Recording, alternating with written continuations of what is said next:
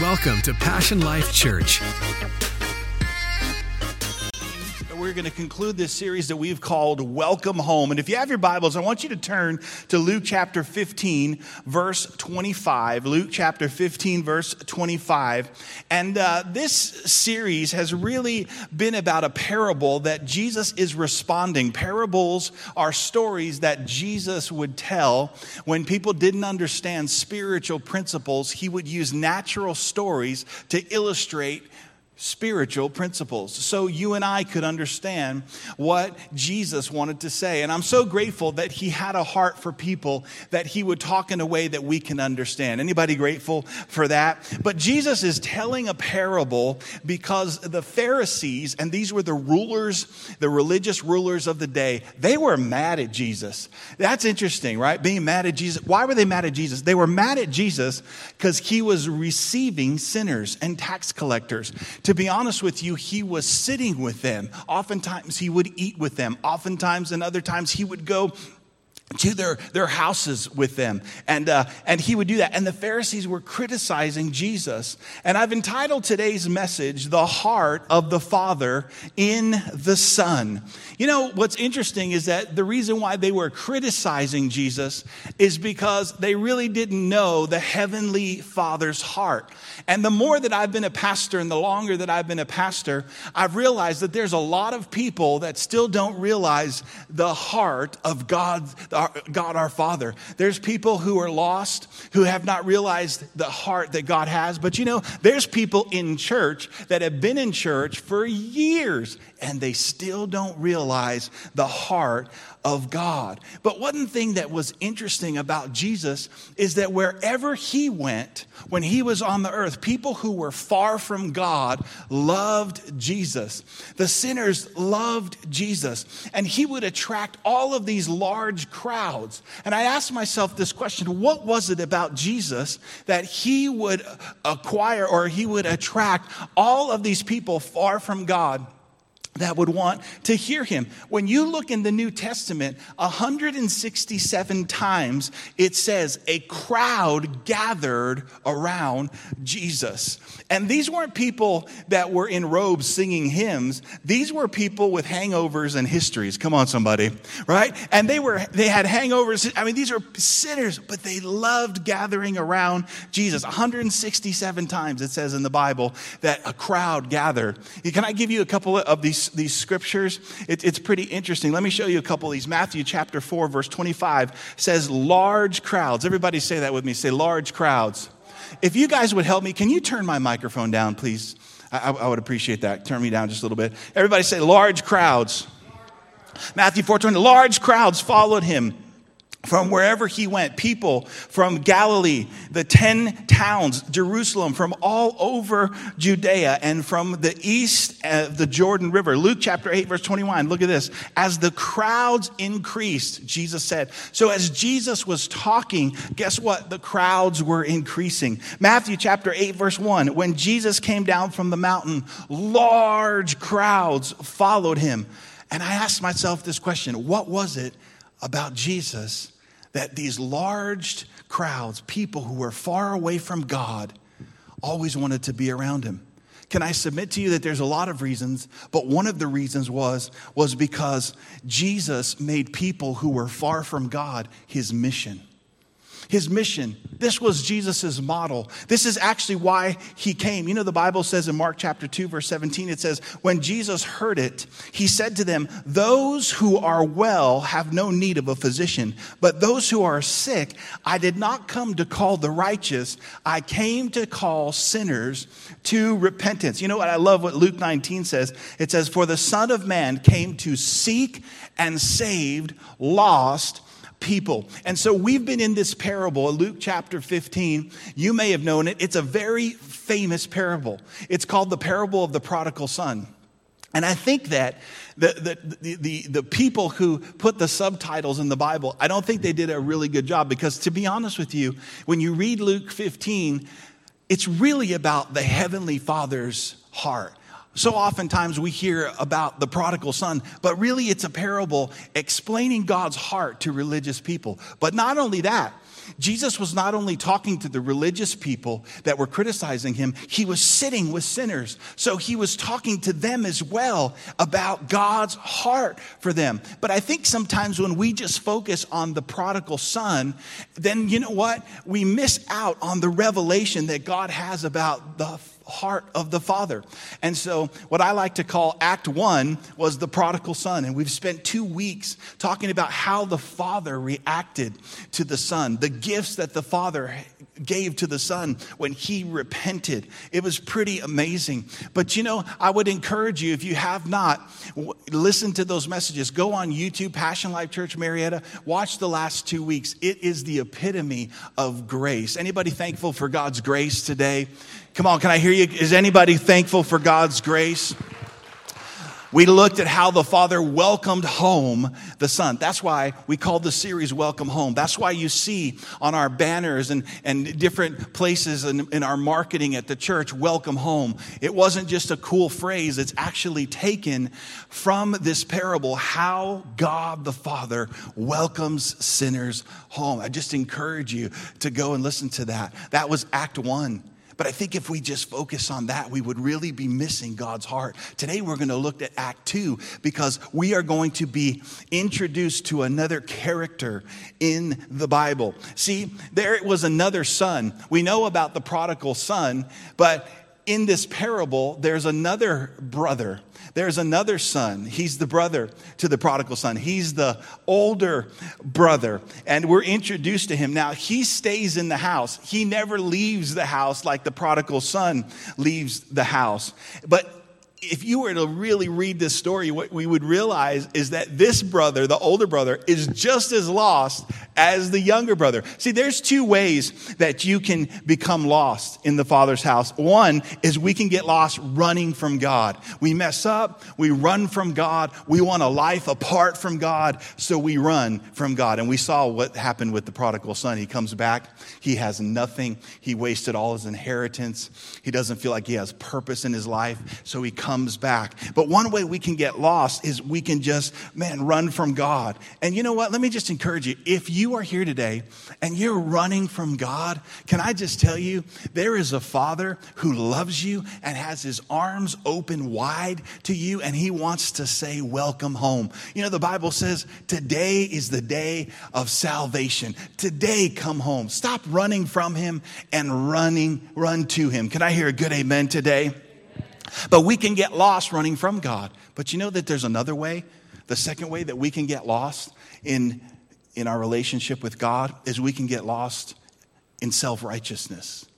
Whoo, in self righteousness.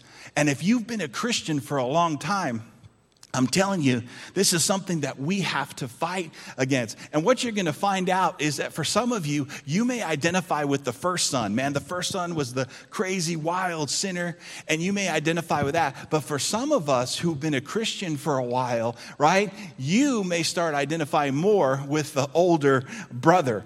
And if you're not careful, this older brother you know what? You can develop a syndrome that I call OBS. Now, not IBS, not irritable bowel syndrome. That's not what I'm talking about today, but I'm talking about OBS. Here's what OBS is older brother syndrome. Older brother syndrome. What is older brother syndrome? Older brother syndrome is when you lose your heart, God's heart, for lost people and people who are far from God. And I want to show you how this plays out in this story because in this story, the father represents God. He's a God. He forgave the younger brother. He came home, he clothed him, he killed the fatted calf, and then he throws a huge party to celebrate. And now the story is going to shift to Act Two. Luke chapter 15, verse 25. Did you find it? If not, that's all right. It's on the big screen in the back. It says this Meanwhile, so I want you to think about this. There's a huge party that the father has thrown for the son. It's a huge party. They're singing and dancing. And then it's almost like when you when you hear this word meanwhile it's almost like the, the movie soundtrack shifts to dun dun dun. I mean it just moves meanwhile the older son was in the field. When he came near the house he heard music and dancing. So he called one of the servants and asked him what was going on. He said the servant says verse 27 your brother he replied, Your father has filled the has killed the fatted calf. Somebody say carne asada tacos. He killed the fatted calf because he has come back safe and sound. But the older brother became angry and refused to go in. So his father went out and pleaded with him. But he answered the father, Look, all these years, now I want you to hear this, right? Because he's angry. The older brother He's got OBS. And here's, here's what he's doing. He's, he's angry. He says, Look, all these years, he's talking to his father, I've been slaving for you, and you've never and I've never disobeyed your orders. Yet you never gave me even a young goat so I could celebrate with my friends. But when this son of yours has squandered your property with prostitutes and he comes home, you kill the fatted calf for him. My son, the Father says, You are always with me, and everything I have is yours. Listen to these words from our Heavenly Father. We had to celebrate.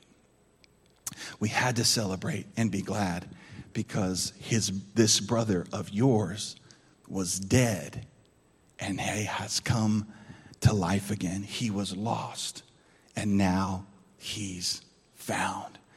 Today, what I want to do is I want to give you three signs that maybe you're developing this OBS, what I call older brother syndrome. Number one, you don't like it when the party isn't centered around you. You don't like it when the party isn't centered about you. You feel like it should be about you all the time. You know, there's two that are angry that the that the younger brother came home. Number one, the older brother is angry, and so is the fatted calf that got killed. Come on, somebody, right? That's the reality. He, he's, he's angry. But I want you to see the heart of the father. The heart of the father is throwing a huge celebration. Now, we may not understand the scope of killing the fatted calf and just having some tacos, but in this time, this was a delicacy. What do I mean by that? This would be the equivalent of you renting out Ruth's Chris Steakhouse and not just renting a table but renting out the whole restaurant, inviting all of your neighborhood, inviting all of your family and friends to eat Ruth's Chris steak, I don't know, 50, 60, 70, 70 dollars a steak, a steak that they age for like, I don't know, 40 days or whatever. I mean, this is huge. It was a huge, huge day. It was a great day in the Father's house. It was probably the biggest celebration that they have ever had. But Mr. OBS, right, the older brother, you know, he's suffering from this syndrome. He hears dancing, people are partying, people are having a great meal but he won't go in. And you know why he won't go in? He won't go in because the party was not thrown for him. And when you think about why the party was thrown, the Heavenly Father, the Father actually comes out to the older brother because he notices that the older brother's not at the party. Aren't you glad that God notices where we're at? So he not only, this father not only ran to the prodigal son when he came home, the father walks outside of the party looking for the older son. Because I want to tell you something. Not only does God love the prodigal son, he also loves the self righteous people as well. And so he won't go in, but I want you to understand the magnitude of the party. The party is they're celebrating a resurrection. They're celebrating a man who was lost, dead to God, and now he has come alive again. What a celebration. I'm telling you, that's a reason to celebrate. And I'm also telling you that the heart of God, he loves to celebrate life. Can I hear a good amen today? He loves to celebrate life. But listen, when the older brother finds out who the party's for, he's like, wait, what? What? We're celebrating my younger brother? The bad one? The, the, the one who, who uh, had, he went to Vegas He lost everything, hanging out with prostitutes. And here's, here's my question How does this brother know what the younger brother's doing? Was he trolling him on Instagram? What, did he send out spies to find out what his younger brother was doing? This younger brother not only did all that he did, but he obviously had some type of reputation. But this brother would not celebrate. And he even tells him, Your brother was dead. We had to celebrate. You know, when I think about death, when he says, Your brother was death, see, death is a life apart from your relationship with God. True life only flows from our Heavenly Father. But see, this is, this is interesting because the older brother, he wouldn't go in because it wasn't centered on him and who he thinks he is. Listen, and what he deserves. He won't celebrate somebody else. And you know what's interesting to me is that this is the epitome of self righteousness. Watch. I can't celebrate unless I'm the center. It's the epitome of self righteousness. See, here's the thing about self righteousness you don't always see it, but you know how it's revealed? And how you treat other people. You know what the Bible says? Jesus said, When you do it unto the least of these, you've done it unto me. It's not how you treat your best friend, it's how you treat the people that are least to you. Jesus says, You've done it to me. You've done it to me. But self righteousness, you don't always see it, but it's revealed in how you treat people. I can't celebrate a miracle unless I'm the center. Can I ask you a question? How are you about celebrating other people? How are you about celebrating other people's miracles? Right? And most people won't. Most people won't celebrate other people's miracles until they say, I got to get mine first. I got to get mine first. I won't celebrate unless I'm the center. And here's the reality this attitude has, has crept into the church. I, today, for me, is a little tough. This message is a little tough because I can preach about lost people. I can preach about winning lost people. I love lost people. I have a heart for lost people. To be honest with you, I would rather, if I had to pick, I would rather, listen, hang out with lost and a lost person who's on drugs, who man's going through it, than a self-righteous person. I, I, it's just that there, there's certain things that you know. It's, it's almost like the nails on on the uh, on the blackboard. That to me, when when people are self-righteous, it just it's really tough for me. So I have to look at because the father not only loves the prodigal, he loves the brother with OBS as well. And so, listen, this attitude, I can't celebrate unless I'm the center, has actually crept inside the church, right? And uh, it's interesting. I was talking to somebody uh, recently, and uh, I was talking about, we were just talking about church, and they were telling me how they weren't attending church. And now, here's the reality they've been saved for probably about 20 years right? Child of God for about 20 years. And, uh, and they told me how they're not going to church. And this was the response. I said, Well, I, am curious. I'm always curious why people don't want to go to church, right? And, uh, and I know that I've been to churches that I probably wouldn't want to go to because it's, it's a, just a funeral. It's like going to a funeral. But this is not the picture of God's house that we see in this story. It's a house of celebration, it's a house of, of joy. Come on, can I hear a good amen today? It's a house of, of celebration. And I'm going to say this as Christians we got to get back to celebrating because our Father loves to celebrate. There's a lot of Christians who don't know how to celebrate. Can I hear a good amen today? And so the reality is, I was talking to this person and I was saying, Well, why don't you go to church? And l- l- listen to these words. I'm not going because, you know, I went the other day and what the pastor was talking about was um, just, it was just too simple. It was just too simple. And so I thought, I already know that. So you know what? I'm going to stay home and I'm going to read my Bible by myself. It's my party and I'll cry if I want to. I'm not going to go sell. Okay, well, hold on, hold on, hold on. Do you realize that sometimes these messages are simple because we're talking to a plethora of people? Do you understand that sometimes we need to go back and talk about the love of God that may, as I have found as, as a pastor, is very simple, but some people still, after years, still don't understand the love of God. Can I hear a good amen? And I'm going to say it because the people that tell me that they do understand the love of God, if you understand it and you understood the love of God, you wouldn't act the way you acted. So when there's a message that seems simple, but can I also tell you, you may have a full revelation of what I'm talking about, but we don't just come to God's house to be the center. We come to God's house to celebrate with other people who are going to go from death to life. Can I hear a good amen today? Well, it's all about me. And, you know, I didn't like that message. And I know, yeah, but did you ever think that the person three seats down for you may be on the brink of suicide and they need a resurrection in your life? But no, I'm going to stay home and I'm going to read my Bible by myself myself. Go ahead, OBS. Go ahead. And here's my question Is that really the heart of God in you? That you've been in church for 20 years, but you can't come and celebrate somebody else's miracle? You know, I was in the same church for almost 20 years. And I could tell you something. I knew my pastor's messages, I knew them. And sometimes they would repeat series. I already knew what scriptures he was going to go to before he went to them because I knew my pastor. I knew the word. But can I just tell you, I didn't go because I always needed a word. I actually went to church to celebrate with other people who needed the word that he was going to preach. Can I hear a good amen today? And we have allowed this OBS to come into our, our mind. That, well, I didn't like that worship song. And you know what? Blah, blah, blah, blah. Yeah, you can't celebrate unless it's all about you. You better watch out. That's the older brother syndrome creeping into your life. And let me just say it because it needs to be said. And I'm going to say it because when this is my whole, uh, if you want to say my whole, um, parade today, and God forbid a Christian come in contact with you.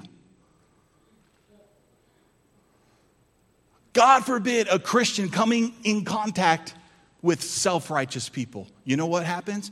Those people see self righteous people and they say, I don't want to be involved in that house. And this is why Jesus was talking because the Pharisees were criticizing him and the sinners were right there. You can't celebrate unless it's about you.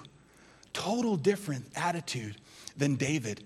David said this in Psalm 84. He said, One day in your courts, God, one day is better than a thousand elsewhere. I would rather be a doorkeeper in the house of God. He says, I would rather be a doorkeeper in the house of my God than dwell in the tents of the wicked. He said, Ask me to be a greeter in God's house because you know what? I have the Father's heart and people are coming and they're coming home. Sinners are coming home. People who were dead are becoming alive. I want to be a doorkeeper in my Father's Father's house. Man, that's what I want. That's what I want. See, the older brother represents the Pharisee. It's the Pharisee in him. And even though the older brother uh, has been in the house, he's the older brother, he still doesn't have the father's heart. My church family, this is troubling that you can be in the father's house but never know the father's heart.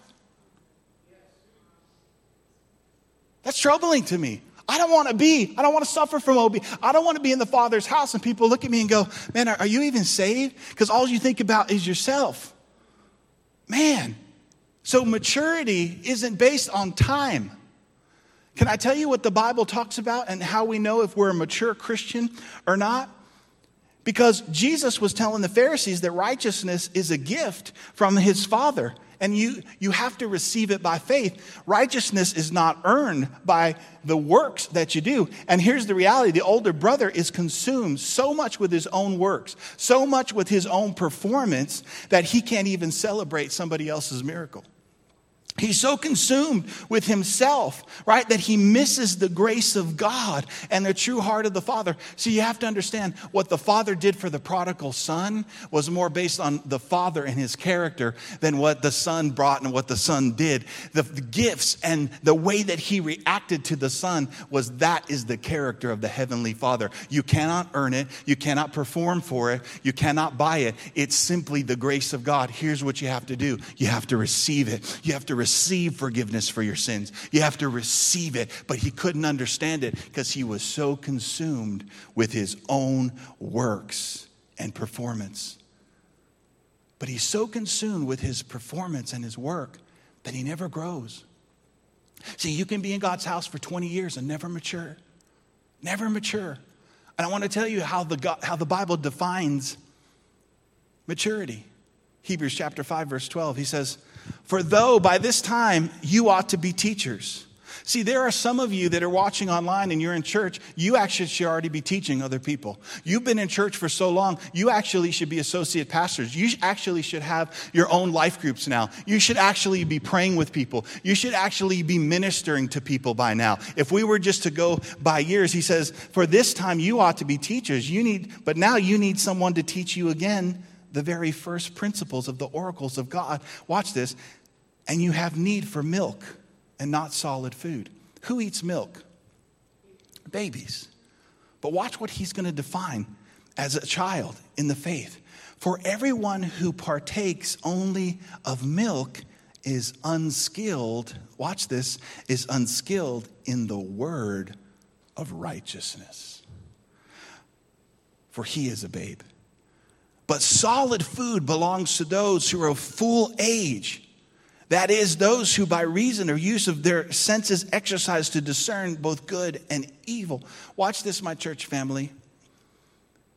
If you don't understand righteousness, you're still a babe, even if you've been in the church for 20 years. Because righteousness is not something you perform to get, righteousness is something that you receive by the grace of God. And not only do you receive it, but when you receive the righteousness of God, listen, when you receive the grace of God, you can give grace to other people. You can give the same forgiveness that you have received to other people. Let me say it this way when you understand who God is and the Father heart of God, the Father heart of God starts to be reflected in his sons and his daughters. Have you ever been around a self righteous person? Have you ever? They are not pleasant. And I want to tell you this they don't reflect the heart of God. And let me tell you what right, self righteousness leads to a bunch of anger. You know, Anger is the result of self righteousness, but joy is the result of grace. It's funny, he's out there pouting, and people are in the house dancing. Man, they're having a great time. Man, they're doing the two. I mean, I don't know if they were playing country music or what they were playing. I don't know if they were doing the cha cha cha song. I don't know if they were doing the electric slide, but the Bible says their dancing was so loud that he could hear it coming out to the house. But he's outside and he's angry, watch, instead of being joyful. Oh God, raise us up some joyful Christians. Raise us up some Christians who know how to celebrate. Raise us up some Christians that would take their eyes off themselves. And I pray, and it's my prayer this week, that God would restore to us the joy of our salvation. Come on, somebody. That somebody would celebrate. And that's the thing about self righteous people. They're always mad always getting into Facebook fights with people. Don't shout me down because I'm talking about you. I don't even read Christian posts anymore because, not because the posts, because the Christian people that love to go online and fight with each other. And guess what? How many people have you converted by fighting with somebody on Facebook? How many people have you helped by fighting with other people on Facebook? Zero, my friend. Zero. Because you know what people don't want? They don't want your words, they want your actions. Second sign that you could be getting into some OBS is that you have a slave mentality. Do you know what self-righteousness does? Self-righteousness actually changes it changes how you see yourself. I want to show you something. Luke chapter 15, verse 29. The self righteous brother, the older brother, listen to what he's telling his father. He says, Look, all of these years I've been slaving for you and never disobeyed your orders. Now I'm going to ask you a question. How many of you believe that this son never, never disobeyed the father once? How many of you believe that? Because if you do, I'll tell you a lot more. So, right here, here's what we see liar, liar, pumpkin eater. No, it's liar, liar, pants on fire, cheater, cheater, pumpkin eater. So he is now putting up his own works to the Father. And he's saying, I've never once disobeyed you. It's an absolute lie. And look at how he sees himself because of his own self righteousness. I'm slaving for you, God. How many of you believe Jesus died on the cross to forgive us of our sins so he could raise a bunch of slaves? How many of you believe that? Anybody believe that? Then why do we act like that sometimes? Do you know what Jesus said? He said, If you love me, you'll keep my commandments. If you don't, you can be out. But this isn't about slavery. This is about loving your heavenly Father enough to share in the joy that he shares. And so here's what I found out about being self-righteous is it's exhausting, but the truth is you're never fulfilled. You're never fulfilled. And here's the reality. I want you to think about this.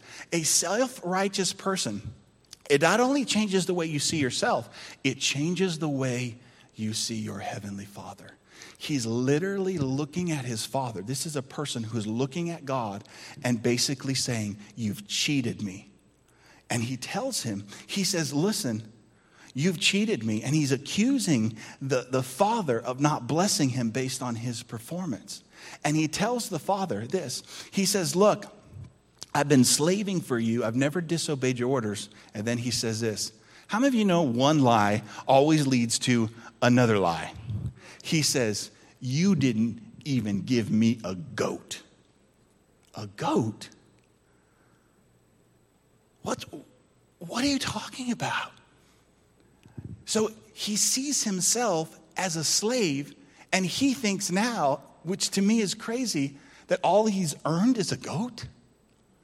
I'm telling you how twisted this is, my church family, because it changes the way you see your heavenly father. Because here's the truth. If you'll go back and if you will read in luke luke chapter 12, 11 verse uh, 15 verse 12 it says this when the younger brother came to ask the father for his inheritance it says this the father gave it to both of them and the older brother, being that he was the older brother, he didn't just get a goat, he actually got a double portion.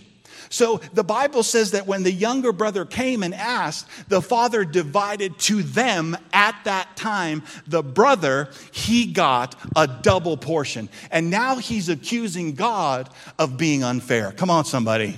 Now he's accusing God of withholding from him. And this is what self righteousness will do it'll cause you to miss out on the blessings you already have. Isn't it amazing? A guy who got a double portion of a wealthy father, we know that they were wealthy because of the way they lived, through self righteousness, is now mad because he doesn't even get a goat. It's a warped thinking, warped thinking he doesn't have the Father's heart. He thinks he's a slave because of his work, and he's not getting what he deserved. Can I just tell you something? We should be thankful that God doesn't give us what we deserve. Because if he gave us what we deserved, then that means we wouldn't have a God who has mercy.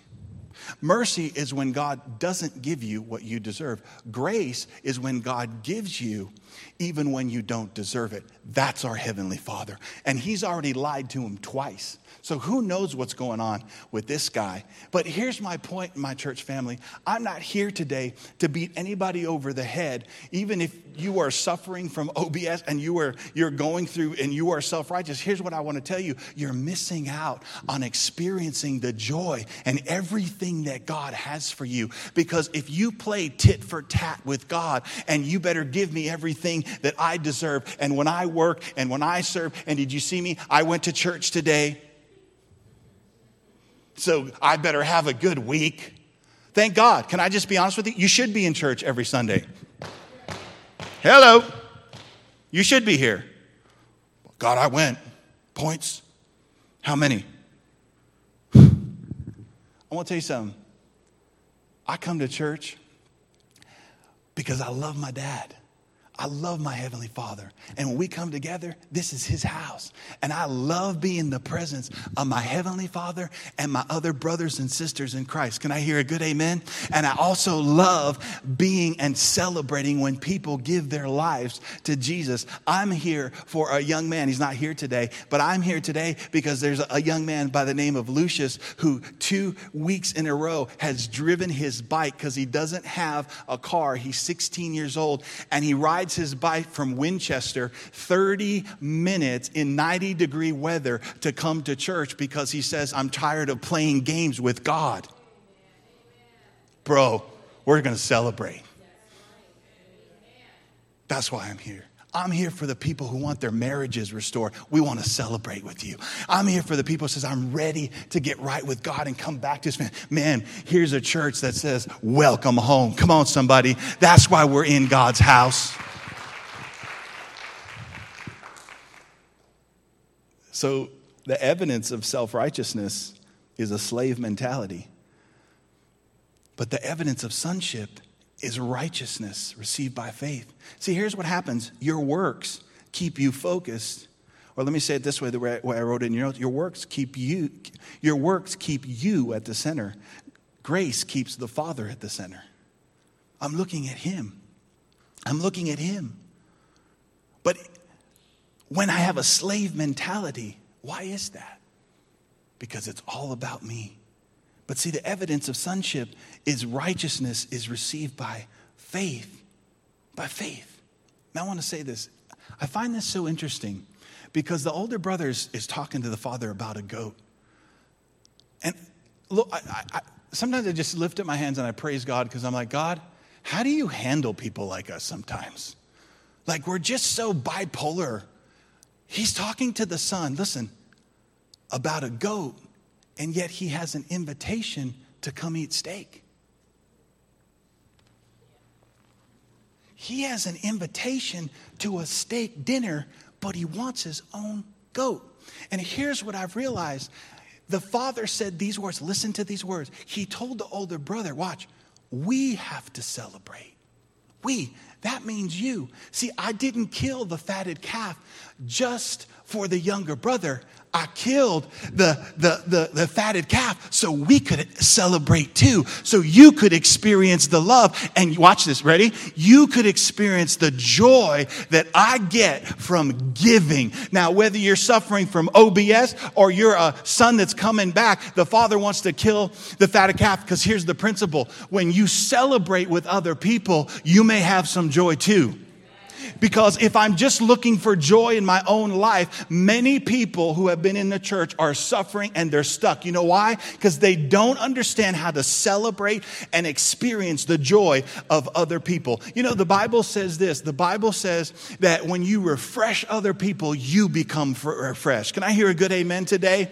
I have been around things where it wasn't all about me, but you know what? When I celebrated other people, I had just as much fun. And here's the truth this is the Father's heart.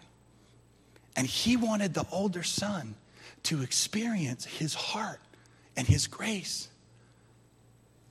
But he couldn't because he wanted a goat. And in front of him, he's being invited to a steak dinner to celebrate, to dance, to sing. Man. You say, Pastor Phil, why are you so passionate about this self righteousness because it'll keep you from receiving God's best. But can I just tell you, who was it that put Jesus on the cross? It was the self righteous religious people that could not see who Jesus was. God standing in front of them, and they could not recognize him because they were so consumed with their own performance. And yet, you have a God, Jesus in the flesh, who, when a woman was caught in the act of adultery, they bring him right, they bring her right to him, and he says, Where are your accusers? He says, I don't condemn you, so go and sin no more. Because that is the heart of the Father. What is that?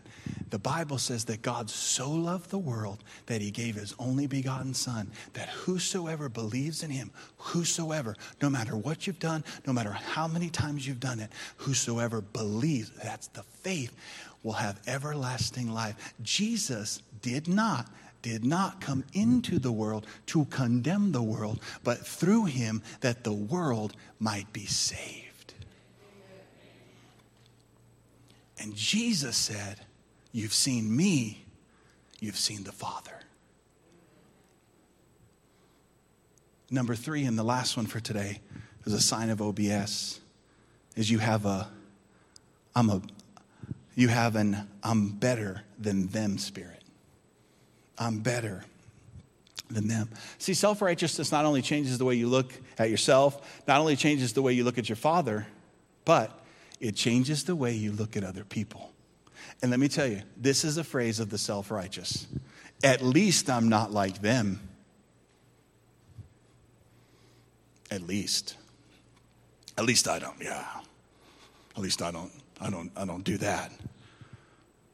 Right in front of the Father, this older brother begins to list out the sins of his younger brother. List them out.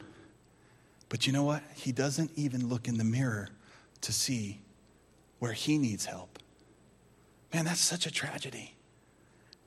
And so this son is so angry that he's actually now disconnecting from the family because he says, This son of yours. He doesn't even say my brother. He can't even say his own brother. He says, This son of yours. And so this tells you that he is so disconnected from the Father's heart, in the Father's house, disconnected from the Father's heart.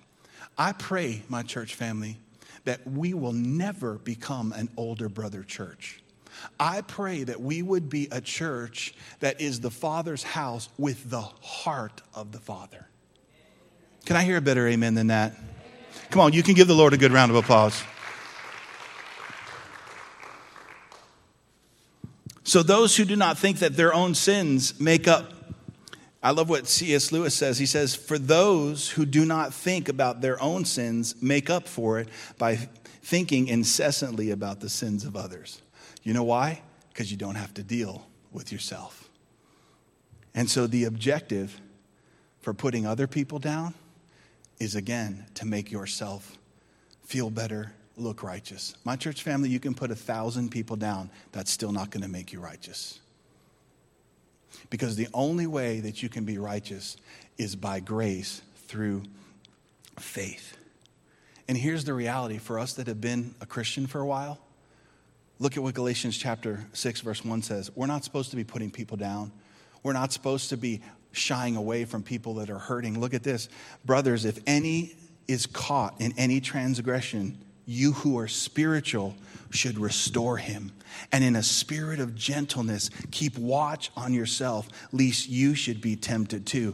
Tempted to do what? Tempted to despise people because they're not like you. Tempted to despise people because of their sins, yet look well on your own. There's a whole lot of stuff in our world right now that's going really wrong. And it's so easy to have OBS and go, I never struggled with that. No, but you struggled with other stuff. Come on, don't look at me like I'm Snow White. Come on, somebody. You struggled with other things. And you know what? The same forgiveness that God gave you, He wants to give them. Can I hear a good amen today? You know that word, he says, you who are spiritual. That word spiritual means a person who is governed by the Spirit of God. Man, that's powerful. One who is filled and governed by the Spirit of God. We should restore. You know what that word restore means? It means we should be strengthening people. It means perfect, complete, but watch this make one that he ought to be. So, for me as a spiritual person, being 30 years as a Christian, my job is not to kick people when they're down. My job is to help to get people where they need to be. And part of that is they need to see the Father heart of God in the Son. And you and I are the sons and daughters of God. And the whole purpose of Jesus coming was to reveal the Father. And when you look at Jesus, you see the heart of the Father. And the goal of our Father God is that when the world looks at us, they see in the Son the Father heart of God. I told somebody the other day if you come to Passion Life Church and you walk out and you're thinking about yourself and your sins and your condemnation, I didn't do a good job. But if you walk out of Passion Life Church and you're more focused on Jesus and the heart of the Father, then I did my job. I could come in here every week and beat people down. But you know what? You're already in touch with your own failures and mistakes. Can I hear a good amen? And so, what we need to hear is we need to hear about a loving father who goes out and he wants his kids to have the same heart as he has. Can I hear a good amen today? And I want to close with this. It's interesting because Luke 15 is all about the father heart of God. And so there's actually three parables. One is the lost sheep. You've heard these. You probably have heard songs about them on Christian radio. He leaves the 99, right? And he goes after the one. First interpretation, right? Oh man, God loves me so much. He leaves the 99 for me. I'm so blessed. That's a great interpretation. You need to know that. The other parable is about a lost coin, a woman who lost a coin. Now, this is real to some of you ladies because you, you, use your purse, you lose your purse with some money in it, man. You, you're going cray cray. You're going, man, I need to find out. And he gives this illustration of a woman who loses a coin, and she has such urgency. I got to find this coin. And first interpretation, you go, man, God, He loves me. He doesn't want me to experience all of these things. There's an urgency about coming to his house. And then there's the lost son who we see Jesus is saying there's a father who has his arms wide open. And so, first interpretation for us is like, man, we have a father who I can run to. But some of us never really understand that that's not all Jesus was talking about. What he was saying is when the father's heart is in you, listen, you will leave your 99 Christian friends because you are so concerned about the person at work who needs prayer and needs Jesus. Because that's what the Father did for you that you can now do for other people. See, when you have the Father heart, this other interpretation is when you have the Father's heart in you, guess what happens? Now you have an urgency for lost people. We don't want to see anyone on our watch in Marietta go to hell. We want to see people receive Jesus as their Lord and Savior and become children of God and experience the Father's heart. Because why? Because the Father's heart is in us, right? And so when you look at the parable of the lost son, what is Jesus saying to the Pharisees who are dealing with self righteousness? When the Father's heart is in you, you would be doing exactly what I'm doing, sitting with sinners and welcoming them home because the Father heart of God is always reflected in the Son. Let me say it this way the Father heart of God should always be reflected in God's people. Can I hear a good amen today? And some of us need to graduate from Act One, where we are saying, God's leaving the 99 for me. He is. But let me ask you this who in your Christian circles are you walking out of to, to minister to, to look for? Who is it in your life that's hurting that you haven't gone after? Is it because you are not going to celebrate unless you're the center? Are you the type of person that is just going to be so consumed with yourself that you're not urgent? And welcoming to other people who may be in the exact same place where you were years ago. And my church family, I want us to be a church with the Father heart of God. I'll close with this. You know, at 19 years old, I grew up in church, uh, had some good experiences, some bad experiences, but I got in so much trouble my dad was a pastor, that I had to move to New Jersey to finish out my senior year because uh, there were some people who wanted to kill me, different things had happened. And so I was living with my aunt at the time. At 19 years old, I got down on my knees and I was going to take my life, and I, I, I, just prayed and I said, God, I'm going to give this, this my last resort. I, I want to I wanna take my life. And I feel like the Lord spoke to me. He said, Take your life, give it to me, and I'll give you back a life that you never dreamed of. And He's done that. But I remember my aunt saying, Look, if you're going to stay here at our house, you're going to go to church with us. I said, All right. And I'll never forget this. When I got to church, there were two young guys there my age. They were pastors' kids, so I related. And I remember them just walking up to me, and they made me feel like I belonged. They made me, and they didn't know my past, they didn't know, but they said, Hey, you play guitar? Yeah, I play guitar. Hey, man, let's jam together.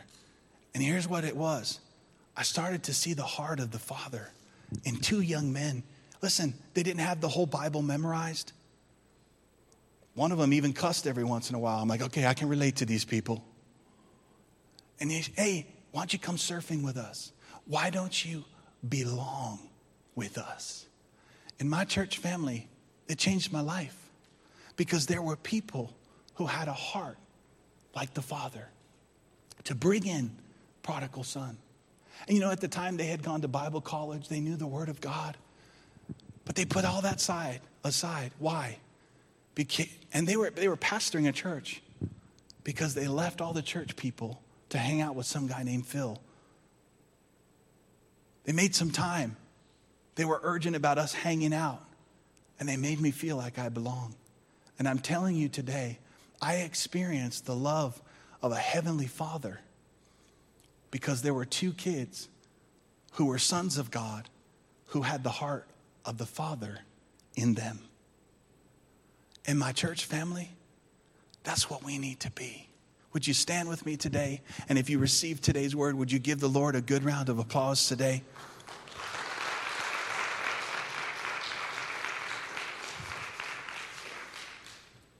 And you know, today was a little bit more intense than, than normal when you talk about self righteousness. But I want to know, and I want everybody to know watching, and I want everybody to know in the house today that God loves you just as much. And He gave the older brother his inheritance. But God forbid that God has all of these things that He's given us. But we're so self centered that we can't even enjoy the Father's house. Let me say this and I'm going to pray. The genius of Jesus and Him telling this story, do you know that the story cuts off and you don't even know what happens to the older brother?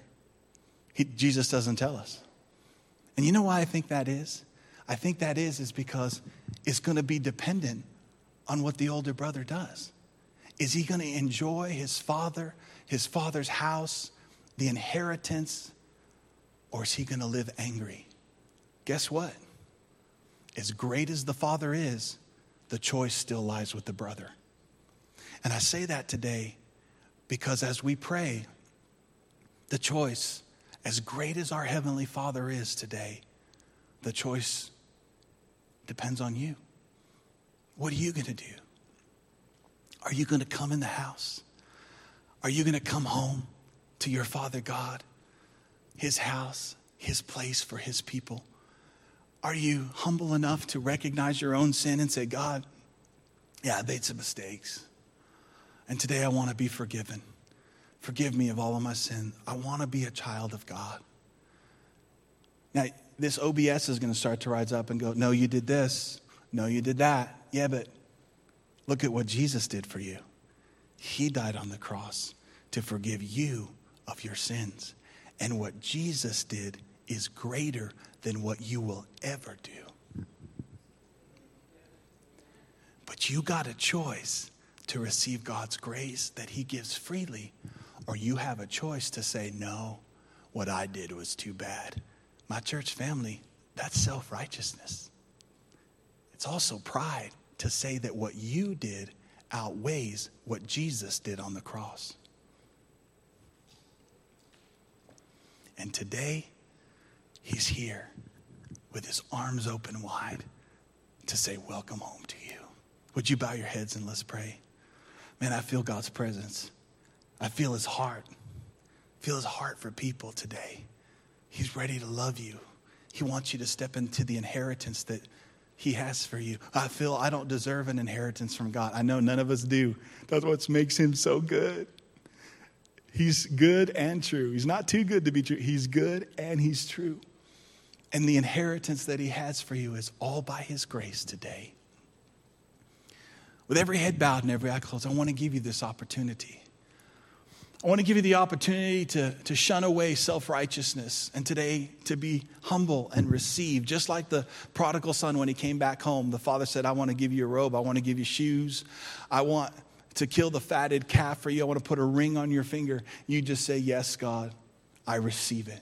That's righteousness. I receive it. Righteousness is a gift to you today. If you've never asked Jesus to come inside your heart, if you've never said a prayer and invited Jesus to come and forgive you of all your sins, today's your day. Today's the day of salvation. Come home today. Man, we're not here to judge you, we're not here to condemn you. We're here to wrap our arms around you, and we want to celebrate with you today. So, would you pray with me if you've never prayed? Say this, say it with faith. Would you repeat after me? Say, Father God, come on, say it loud. Father God, thank you for sending Jesus to die on the cross for me. Father God, forgive me of all of my sin. Jesus, come inside my heart and make me a child of God. And by the power of the Holy Spirit, I will live for you. In Jesus' name. And amen. Passion Life Church, can we give everybody that prayed that prayer for the very first time a great round of applause? And here's what we want to tell you today.